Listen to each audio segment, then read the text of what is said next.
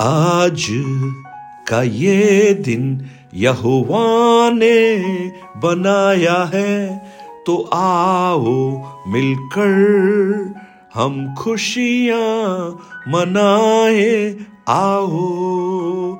तो आओ मिलकर हम सब नाचें तो आओ मिलकर हम सब गाएँ। धन्यवाद हो धन्यवाद हो धन्यवाद हो तेरा। धन्यवाद हो धन्यवाद हो, मैं हूँ तेरा।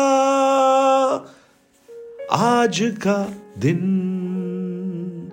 Good morning praise the Lord दिन की शुरुआत परमेश्वर के वचन के साथ। मैं पास्टर राजकुमार, एक बार फिर से आप सब प्रिय भाई बहनों का इस प्रातकालीन वचन मनन में स्वागत करता हूँ। आज उत्तरी भारत में एक बड़ा त्योहार, बड़े हर्षोल्लास के साथ मनाया जा रहा है। और वो त्योहार है मकर संक्रांति का। लोग आवाज़ें लगा रहे हैं, वो काटा, वो लूटा, और तेज, और ऊँचा यानी पतंगों का एक सीज़न है।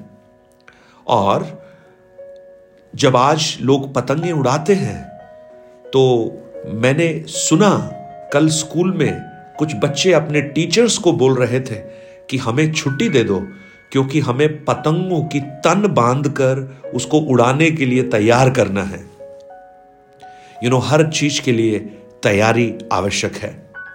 कई बार आप बाज़ार में किसी और काम से जाते हैं फिर आपको लगा कि चलो हम आ, किसी रेस्टोरेंट में खाना खा लेते हैं। तो आप बिना तैयारी के चले जाते हैं। बहुत सी ऐसी जगह हैं जहाँ आप बिना तैयारी के भी पहुँच जाते हैं। लेकिन जब आज इस संक्रांति के बारे में मैं सोच रहा था और उन बच्चों की मन की उमंग और तैयारी को मैं सोच रहा था तो मुझे एक चीज़ और समझ में आई कि जब हम परमेश्वर के भवन में आराधना करने के लिए जब जाते हैं तो हमें तैयारी की आवश्यकता है या नहीं है? जो एक साधारण गलती जो हम लोग करते हैं, वो ये है कि जैसे हम बिना तैयारी के किसी भी जगह चले जाते हैं, चाय की थड़ी पर चले गए, किसी शॉप में चले गए, बिना तैयारी के, हमें लगता है, संडे की आराधना में भी हम वैसे ही जा सकते हैं। और यह एक बहुत बड़ी गलती है। क्योंकि आराधना में जब हम जा रहे हैं हमें कुछ खास तैयारियों को कर कर वहाँ जाने की आवश्यकता है। सो so, मुख्य रूप से जो हम एक जो गलती करते हैं हम ये सोचकर जाते हैं कि हम वहाँ मूक दर्शक बनकर बैठे रहेंगे। गाना होगा हम भी उसमें भाग ले लेंगे। वहाँ पर भजन होंगे, वचन होंगे, हम सुन लेंगे। उससे ज़्यादा कुछ नहीं। लेकिन वास्तविक तैयारी जानते हैं क्या है? वास्तविक तैयारी है, आप ये प्रार्थना कर कर जाएँ, हे परमेश्वर, आज जब आपका वचन वहाँ बोला जाए, आज जब वचन को प्रभु के दास प्रचार करें तो मुझसे बात करना। सुनने के लिए आप तैयार हो। आप जब आराधना कर रहे हो, आप ये कहें, प्रभु, जब वो गीतों को गाया जाए तो मैं भी आराधना कर सकूँ, आराधना कर पाऊँ। एक प्रिपरेशन और ये वहाँ जाकर नहीं होती। पहले से ही अपने मन को हमें तैयार करना पड़ेगा। और वो तैयारी होगी प्रार्थना के द्वारा। हम प्रार्थना करें कि, हे परमेश्वर, आप हमसे बोलिए और बात कीजिए। इब्रानियों एक अध्याय, उसके एक वचन को जब हम पढ़ते हैं तो वहाँ पर हम इस बात को बड़े स्पष्ट रूप से देखते हैं कि लिखा गया है, पूर्व युग में परमेश्वर थोड़ा थोड़ा और भांति भांति से तुम्हारे बाप दादाओं से भविष्यवक्ताओं के द्वारा बात करता था, पर इन दिनों में पुत्र के द्वारा बात करता है, यानी प्रभु ईशु बात करते हैं। और अगर आप यूहन्ना एक अध्याय, एक वचन को देखेंगे, वहाँ पर लिखा है, आदि में वचन था, वचन परमेश्वर के संग था और वचन ही परमेश्वर था। लेकिन उसी एक अध्याय के चौदह वचन को जब हम पढ़ते हैं, वहाँ लिखा है, ये वचन देहधारी हुआ। यानी जो वचन आदि में था, वो वचन जो परमेश्वर के साथ था, जो वचन जो परमेश्वर था, वो देहधारी हो गया। किस रूप में? यीशु मसीह के रूप में। यानी उस वचन को यीशु के साथ मिलाया गया है। सो so, आज जब वचन आपके हाथ में है वचन आप सुनते हैं तो मानो ईशु आपसे बात कर रहे हैं। तो क्या आज जब आप इतवार को इस आराधना के लिए तैयार हो रहे हैं क्या आप ये कहेंगे प्रभु आज मुझसे बात कर।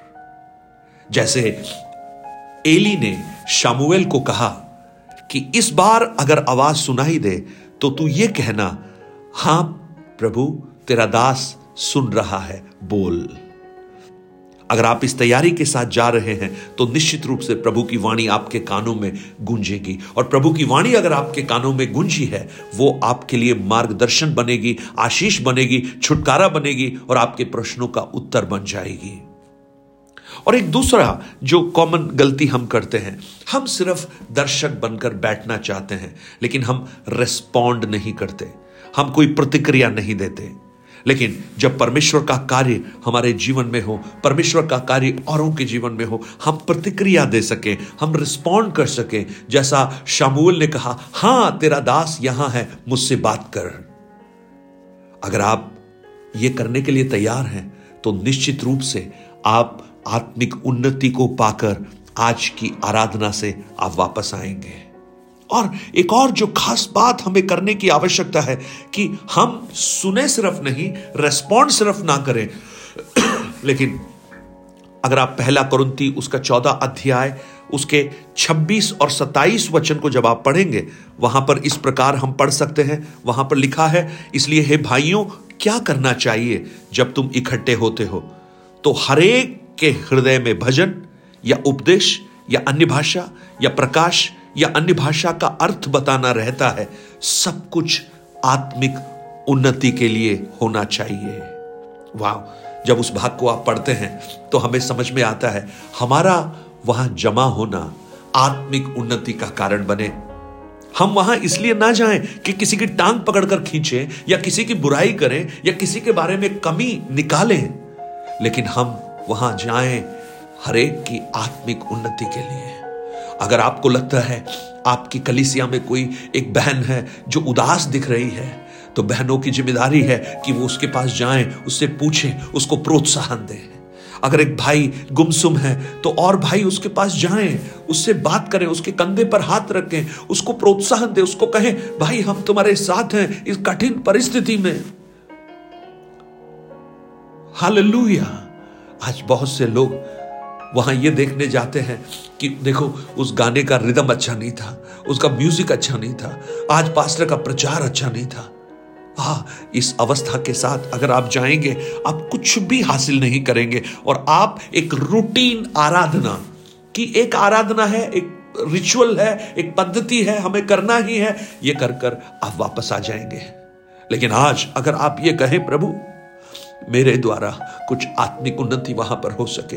मैं औरों के लिए एक आशीष का कारण बनूं। क्या आप निश्चय करते हैं कि आज कम से कम दो लोगों के लिए आप आशीष का कारण बन जाए?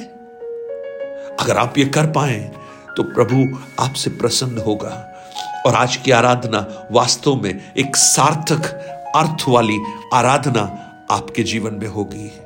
सो so, आज जब हम तैयारी कर रहे हैं उस आराधना में जाने की हो सकता है आपने अपने कपड़े आयन कर लिए हो प्रेस कर लिए हो आपने अपने शूट सब तैयार किए हो गाड़ी में पेट्रोल डलवाया हो ये सब ठीक है लेकिन क्या आत्मिक तैयारी हमने की है? आज तैयार हो जाइए। आपको मालूम है जब इसराइली लोग मिस्र की गुलामी में से बाहर निकले तो उनका खाना जब खत्म हो गया तो मन्ना मिलना शुरू हो गया। और मन्ना कब मिलता था? हर दिन सुबह मिलता था। लोग तैयार हो जाते थे मन्ना को रिसीव करने के लिए। और मन्ना घर में नहीं आता था। मन्ना बाहर ढूंढना पड़ता था, जाना पड़ता था, बटोरना पड़ता था।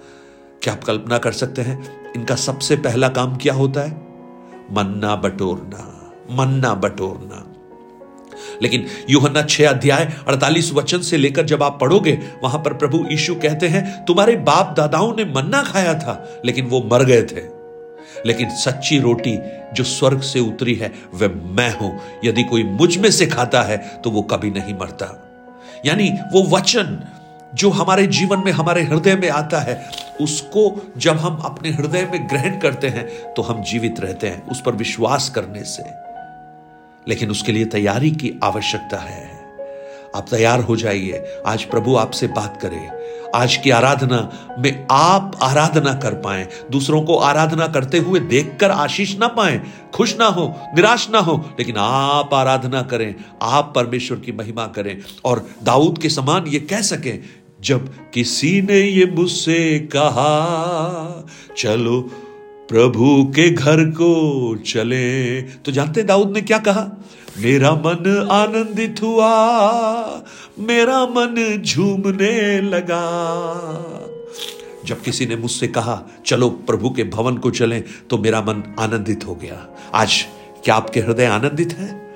मैं तो बड़ा उत्साहित हूँ परमेश्वर के भवन में जाने के लिए, क्योंकि वहाँ पर जब हम सब लोग एक साथ होंगे, हमारे बीच में महाराजा प्रवेश करेगा और वो हमसे बात करेगा, वो हमें सांत्वना देगा, वो हमारी हर परिस्थितियों को संभालेगा।